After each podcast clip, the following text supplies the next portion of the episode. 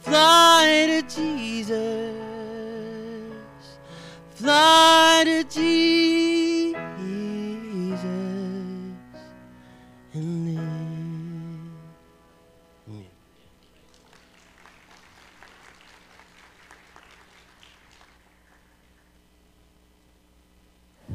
Thank you. Thank you, Pastor Jason. That was beautiful. Just beautiful. Thank you so much. Turn with me in your Bibles to John chapter 20. Karen and I are glad to be back. We missed everyone. Excuse me. Excuse me. Thank you for your prayers and cards. And we're glad to be back with you. I'm picking up right where I left off, study in the book of John, verse by verse, through the book. We're in chapter 20. We looked at verse 1 and just some general things about resurrection three weeks ago. Now we're going to try to cover those next 18 uh, verses. So, uh, this, of course, is chapter 19 on the cross, chapter 20 on the resurrection. So, this is a glorious chapter of Scripture. Let's read just a couple of verses and then we'll come back and go through them. Verse 1 says, The first day of the week came Mary Magdalene early, when it was yet dark, unto the sepulchre, and seeth the stone taken away from the sepulchre. And she runneth and cometh to Simon Peter and to the other disciple whom Jesus loved, that's John, and saith unto them, They have taken away the Lord out of the sepulchre and we know not where they have laid him. Pray with me. Father, thank you for our time together. Thank you for Pastor Jason again. We pray your blessings upon he and his family as they go out on this great adventure. Meet their needs in every way. Speak to us now through your word. Thank you for the truth of that song. When we fail, we can fall on you. And when we're redeemed, we can sing to you. And if we're not redeemed, we can come to you for forgiveness and be redeemed. Thank you that you are that to us through all of life. We thank you in Jesus' name. Amen. Amen. In 2014, Lady Gaga and Tony Bennett made an album together entitled Cheek to Cheek. I think they thought that maybe they could reach the young generation and the older generation as well. Tony Bennett was 88 years old. And Gaga, Lady Gaga, was 28 years old. The first song on their album was the song, quote, Anything Goes, written by Cole Porter. Now, Cole Porter was a a um, writer of many, many songs, and Tony Bennett loved his songs and sang many of his songs. So they sang this together. The song, really, though it's got a peppy beat and so forth and fun to listen to, if you really look at the words, the words are about really the moral decay of America. The title, Anything Goes. That was the idea. Anything goes. It talked about the, uh, the Puritans would be shocked to see what's going on today. It talked about writers using four letter words, curse words. It talked about nudity being a common thing, a good thing, and so forth. And so this was their first song. You would think that song may have been written recently, but that song was written in 1934. Some of our seniors in here will probably remember that song by Cole Porter. And you'll probably certainly remember Cole Porter. He was popular particularly in the 20s and the 30s. Ironically,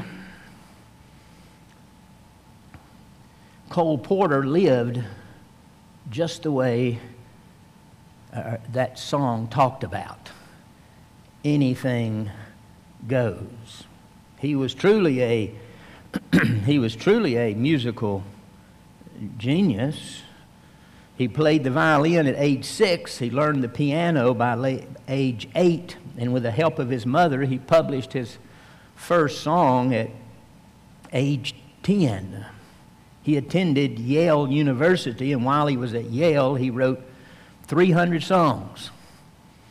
And when he was 22, he wrote his first Broadway musical songs. He was very talented and gifted. During those years at Yale, he began to live the party life, the glitz and glamour of New York City and the nightlife and so forth. A sinful life, an immoral life, a drinking life, a drugging life, and so on and so forth. His mother had went to church, actually a Baptist church, but he said of her, she only went to show off her hats. I don't know if that's true or not, but I do know a lot of young people who want to go their own way like to say their parents' religion, quote, religion, was hypocritical and so forth. That kind of justifies them going out and, and living a life of, quote, anything goes. That's what he said. And so he fell deeper and deeper into sin. He wrote some songs that Tony, uh, Tony Bennett sang, and Frank Sinatra, and some of the other crooners of that day. One, I've got you under my skin, night and day, just one of those things, don't fence me in, and so on and so forth. Many, many, many songs. A lot of love songs. and couples would dance to the love songs and so forth. What his fans didn't know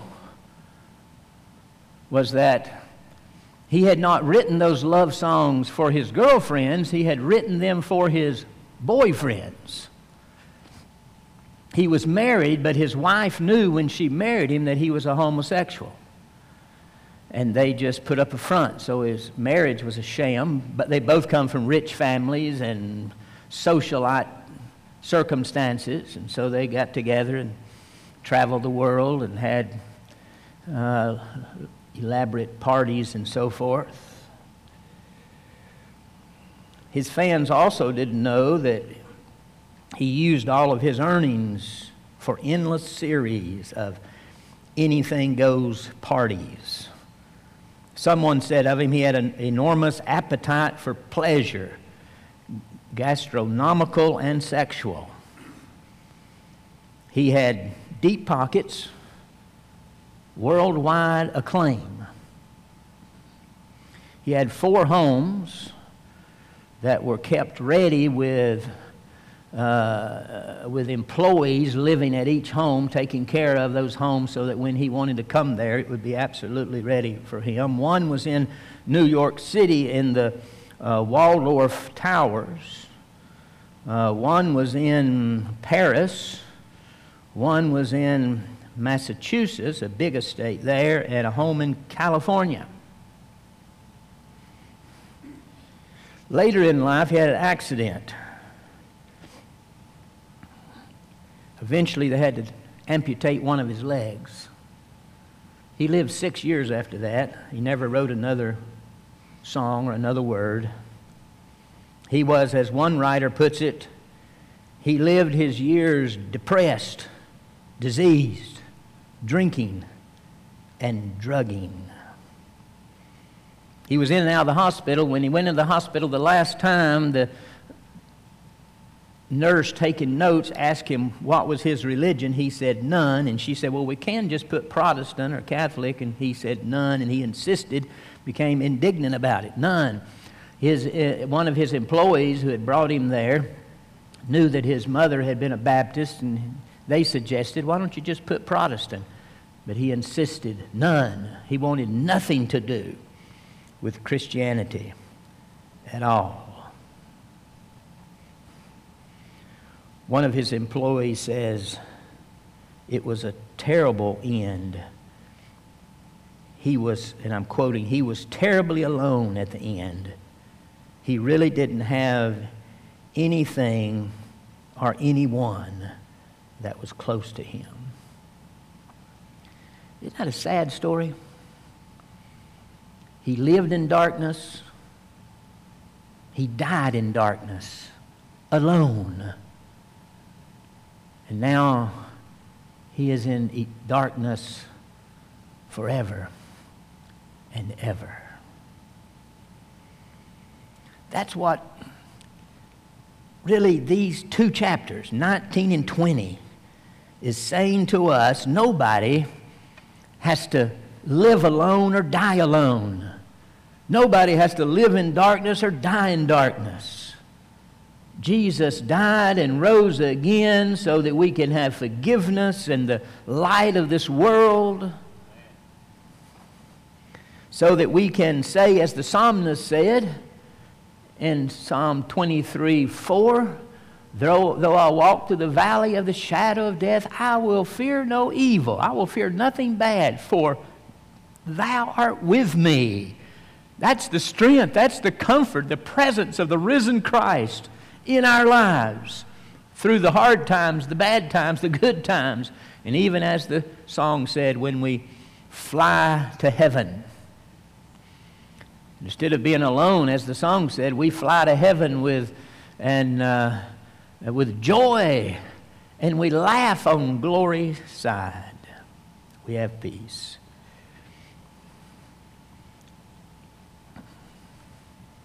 This chapter is the center, these two chapters, the center of the Word of God, the pinnacle of the gospel message.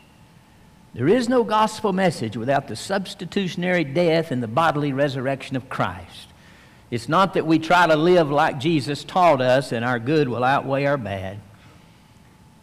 But the real pinnacle is this death and resurrection. It's the difference between life and death, light and darkness, forgiveness and judgment, heaven and hell. This great chapter.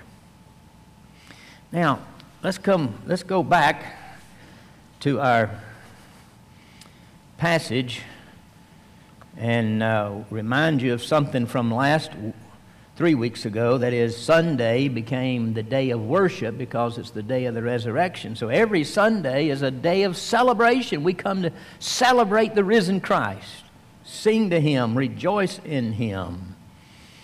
And she came to the sepulchre there, it says. Now, before we look at the narrative here that we're just going to kind of go through rather quickly, reminds you of some things that happened just before the uh, verse 1 here. Pastor Jason led us in a worship song this past Wednesday night that you and I have sang many times over the years. There's a, there's a verse in there that says, Then came the morning that sealed the promise your buried body began to breathe. Out of the silence, the roaring lion declared, The grave has no claim on me. So let's think about this. Jesus has been in the tomb three days. Part of the day on Friday, all day Saturday, part of the day on Sunday, three days. And his body has been laying there motionless, dead really dead, truly dead. But there came a time on that morning, in a second of time, that body began to breathe again.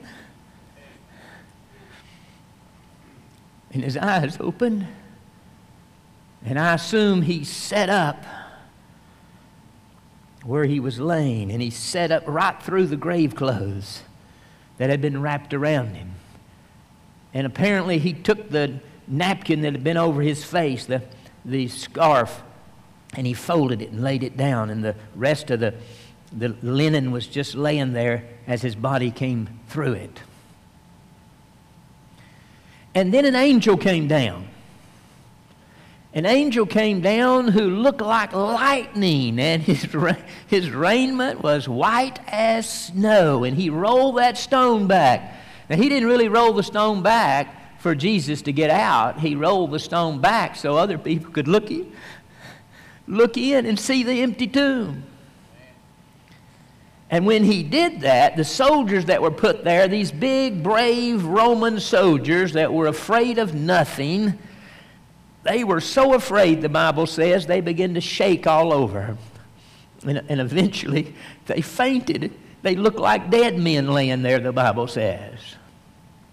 Sometime after that, they wake up, realize the body's gone, and so they go to tell the people who had, were in charge. Then Mary comes along. And I spent a little time on this three weeks ago, so I'm not going to mention it again except in passing that she probably came with the other ladies. Maybe she was a little ahead of them when she got to the sepulchre. And again, three weeks ago, I put out a sheet like this from, uh, from the Dallas Theological Seminary that uh, talks about the events of that morning. So uh, I ran another hundred of those off. If you didn't get one three weeks ago, please pick up one of those. So Mary comes, and that brings us to our narrative now. Look at verse 1. It was the first day. Mary was there. It was early. It was yet dark. She came to the sepulchre and seeth that the stone was taken away. She runs to Simon Peter and the other apostle, that's John, and saith unto them, They, they have taken away the Lord out of the sepulchre, and we, notice the plural pronoun here instead of singular. She didn't say, and I don't know where they've put his body. She said, We don't know. So she's referring to her and the other ladies. If she was going ahead, the other ladies caught up with her while she was still dumbfounded there at the at the sepulchre, and then leaving them there, she runs away to speak to the apostles. And we don't know where they've laid him. Look at verse 3. Peter therefore went forth, and that other disciple, that's John, and came to the sepulchre. So they ran both together, and the other disciple did outrun Peter, and came first to the sepulchre. And he stooped down and looked in, and stooping down, he and looking in, saw the linen clothes lying, yet went he not in. So he's looking into the opening, the door of the sepulchre, and he sees the clothes laying there. Now, notice that word saw. There's three words for see, three, and there are three different Greek words used in the next few verses, and they tell us a little bit, give us a little insight. This word means just to see with the eyes, like anybody can do. I can see you, you can see me, we can see the pews, and so forth. They saw the linen laying there. Verse 6 Then cometh Simon Peter following him, and went into the sepulchre and see, seeth the linen cloth lie or lying there. Here's the second word, seeth. This is a different Greek word. This is a word that means to carefully consider, look at something, and think about it. And, uh, and then we go to verse 7 he sees the linen and the napkin, or the piece of cloth, that was about his head, not lined with the linen cloths, but wrapped together in a place by itself. Can you imagine that? There's the clothes laying there, the wrappings, but they could tell if you, if you just looked, you wouldn't notice it. But if you looked carefully and thought about it and studied it, which is what the second word means, you'd realize those clothes were not where somebody unwrapped Jesus, the clothes were laying there still wrapped. He had come right through them.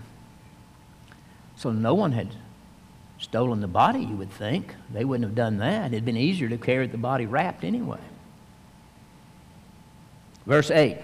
Then went in also the other disciple, that's John. Now John and Peter are both inside the sepulchre, which came first. That is, he's the one that ran there and got there first and he saw and believed. Now, this third word, saw, means to perceive, to understand. It's like when, when you've been trying to figure something out and you couldn't figure it out, and finally you say, Oh, yeah, I see that now. It's that kind of see. A blind person can see like that because they can understand something. So, this is a different kind of seeing. So, you have three words for see you have to see with the eyes, then to see carefully and, and to study, and then to perceive, to understand. For instance, suppose when I walked in this morning there was a dog out in the parking lot. Now, there, there wasn't, I didn't see one, but suppose I did. And I saw that dog. I came in and I said to somebody, There's a dog out in the parking lot. They might say, What color was it? I said, I don't know. Uh, how big was it? Well, it wasn't too big. I don't know. What kind of dog was it? I don't know. I saw that dog with my eyes. But what if I had seen that dog and then I stopped and looked at him? And I realized he was black all over, had a white face and some white feet and so forth. And I studied him, you know, and thought about him. And when I came in, somebody said, uh, you know, I said, I saw a dog. What did he look like? I could tell you exactly what he looked like because I studied him. Studied him. Now, suppose while I was studying him, a light bulb went off in my head. And that light bulb was that Jason is moving to Charlotte and he left one of his dogs here at the church. So now I figured out why that dog is here, who that dog came from, and everything. Now I'm, you know, I've got it. That's the difference in those three words. Now, when you and I go to the scripture, everyone here can see with their eyes. Some of you may have difficulty seeing. The print's big enough, your glasses are strong enough, you can see. And you can read the words, but that's just that first word. You can see it with your eyes. If you don't move on to that second word, to consider, to study, to think about, to meditate, if you don't move to that second word, you'll never get to that third word. The third word is where you say, Oh, yeah, I understand what God is saying to me. Those are important words. When you go to the scripture, ask Him to help you see and to see and to see. And so John saw, and notice what he did when he saw, he believed. Verse 9 says, For as yet they knew not the scripture that, must, that he must rise again from the dead. Old Testament prophecy prophesied his resurrection, but also Jesus had spoken to them on quite a few occasions but it just, they hadn't seen it yet. They saw it, but they didn't see it. And so they didn't know. Verse 11 then tells us the rest of the story that John's telling us, and that is uh, uh, that Mary Magdalene is the, is the first to see Jesus. And the, it goes like this. Look at verse 11. But Mary stood without. Now remember the guys, uh, verse 10, then the disciples went away again unto their own home. That was Peter and John. Now Mary's there at the sepulchre by herself now. The women that was with her, they have, they have seen the angel and they've left. And, uh, and then she, notice, is weeping. And as she wept, she stooped down and looked into the sepulchre and seeth two angels in white sitting, one at the head and the other at the feet where the body of Jesus was laid. Now, there's no indication that she knew these were angels. John's writing, you know, 60 years later. He knows they were angels. All of this was happening to Mary. I mean, Mary didn't know the resurrection was going to take place. She thought somebody stole the body. And so uh, she sees these two people sitting there, and they're dressed in white. Now, apparently, they were not didn't have the appearance of lightning like that one angel did that rolled the stone back. He looked like lightning because he wanted to startle and scare away those guards. But many times in the Old Testament, angels just looked like people. They took on a body like a, like a human. And so they were sitting there, and she probably didn't know they were angels. Um, Verse 13, and they say unto her, Woman, why weepest thou? And she said unto them, Because they have taken away my Lord, and I know not where they have laid him. And when she had thus said, she turned herself back, and she saw Jesus standing, and knew not that it was Jesus. Now, there's three views on why she didn't know it was Jesus. One view is that Jesus supernaturally disguised himself. One view is that, that uh, she was partially blinded from knowing who he was, maybe mentally. Maybe it didn't have anything to do with her eyes, but she couldn't perceive who it was. She had a partial blindness. I don't think either one of those are necessary. It was early, it was dawn, maybe there was still some darkness in the air. And she was weeping, she was crying, and she was knelt down. She turns and sees this person walking that she assumes is the gardener. And he's walking up. All she sees maybe is his feet through her tears in the early dawn. And she didn't recognize him. Now, the video we're going to watch does not depict it that way. That's the way I depict, depict it that's the way I see it in my mind. In the, uh, in the video, we see Jesus has kind of got his back turned, working like he's working as a gardener. That's certainly not necessary, but it's the way they, the movie makers viewed it.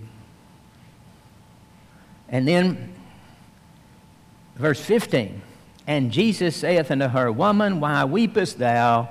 Whom seekest thou? She, supposing him to be a gardener, said unto him, Sir, if thou hast borne him away hence, tell me where thou hast laid him, and I will take him away. And Jesus said unto her, Mary. He called her by name. She turned herself. That is, she must have been facing the other direction. She, uh, she turned herself and said unto him, Rabboni, which means master, teacher, Rabbi. She knew when he called her name. He calls his sheep by name, doesn't he? He knows us by name. He calls us by name and leads us and guides us. Jesus saith unto her, Touch me not, for I am, ne- for I am not yet ascended to my Father, but go uh, to my brethren and say unto them, I ascend unto my Father and to your Father and to my God and to your God. Wow, what glorious words. Now he said, Touch me not. Why did he say that? I haven't ascended yet, he said. I'm going to come back to that next week, and we're going to look at that because that's a kind of complicated uh, answer to that, but it is very interesting. So he said, Touch me not, or don't hold on to me. Instead, go and tell the brethren that, uh, uh, that I he go and tell my brethren and say unto them, and then he gives her what to say. Now, notice here he calls his disciples my brethren. Do you know this is the first time they were called servants, and all of us are followers of Christ, we're servants. But in chapter 15, he calls his followers friends. So we're servants and we're friends. But here he calls us brethren, brothers and sisters in the family of God. Because of what Jesus did on the cross, you and I have full standing in Christ, redeemed by his blood as a member of God's family. And Jesus is our brother he, he's, our, he's our elder brother, and he calls us as such. What a beautiful picture that is. The cross and the resurrection brings about relationship of intimacy. And then he says, Tell them I ascend unto my Father and your Father. Why didn't he say our Father? Jesus never used the term our Father, except when he taught the disciples to pray. And when he taught them to pray, he said to them, Pray like this Our Father, which art in heaven. So that's the way we pray Our Father, which art in heaven. But Jesus never called the Father our Father.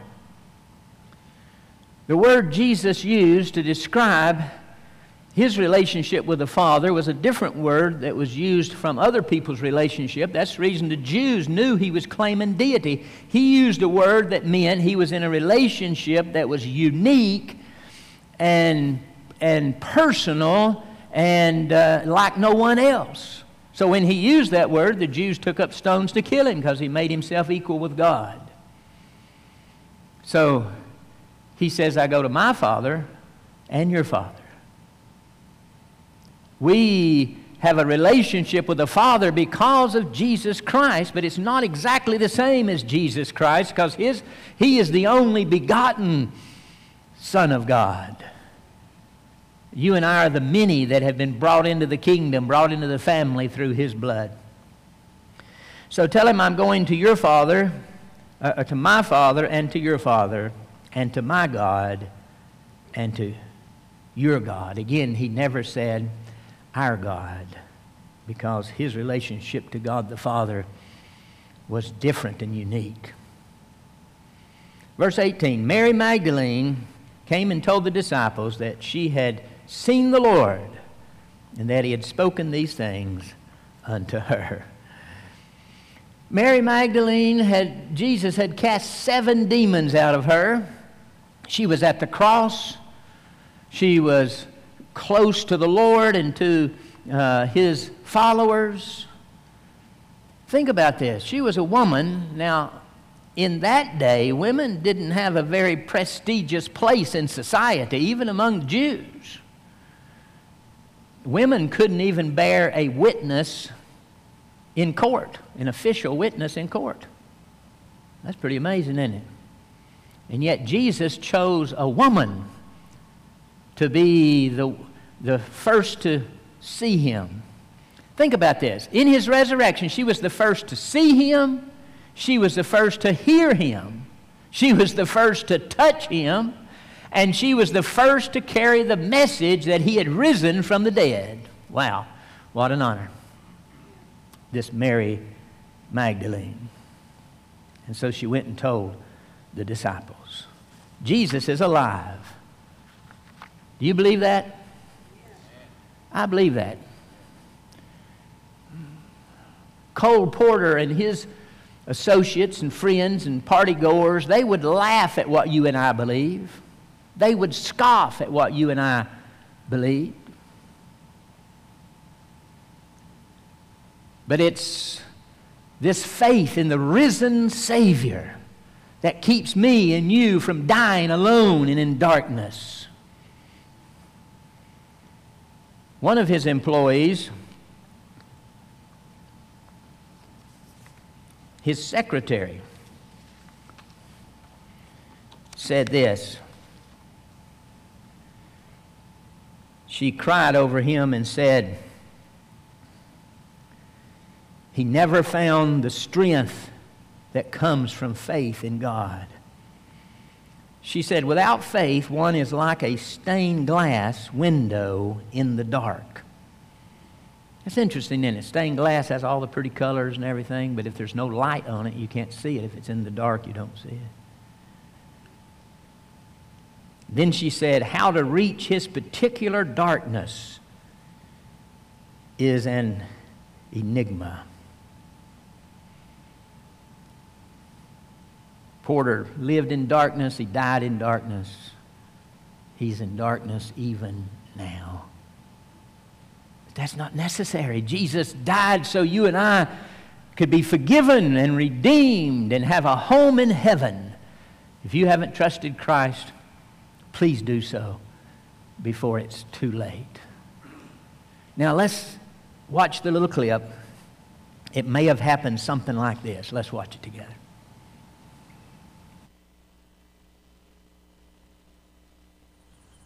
Early on Sunday morning, while it was still dark, Mary Magdalene went to the tomb and saw that the stone had been taken away from the entrance.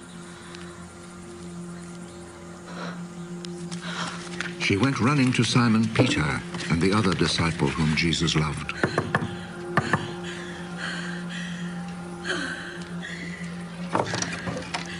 They have taken the Lord from the tomb, and we don't know where they have put him.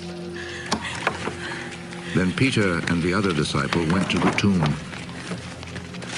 The two of them were running, but the other disciple ran faster than Peter and reached the tomb first.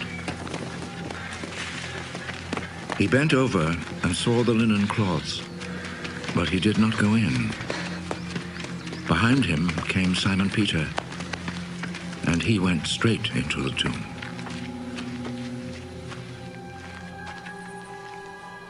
He saw the linen cloths lying there, and the cloth which had been around Jesus' head. It was not lying with the linen cloths, but was rolled up by itself. Then the other disciple who had reached the tomb first also went in. He saw and believed. They still did not understand the scripture which said that he must rise from death. Then the disciples went back home. Mary stood crying outside the tomb. While she was still crying, she bent over and looked in the tomb.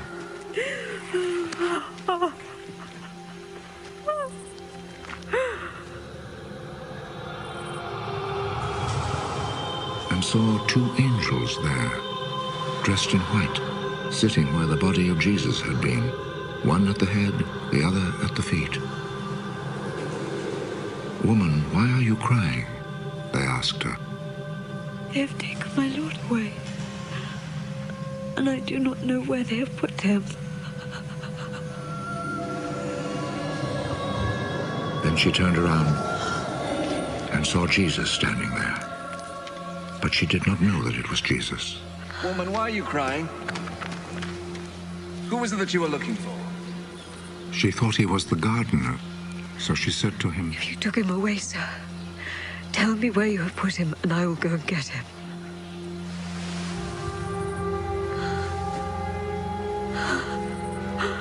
Mary. She turned toward him and said in Hebrew, Rabboni. This means teacher. Do not hold on to me. Because I have not yet gone back up to the Father. But go to my brothers and tell them, I am returning to him who is my Father and their Father. My God and their God. So Mary Magdalene went and told the disciples that she had seen the Lord and related to them what he had told her.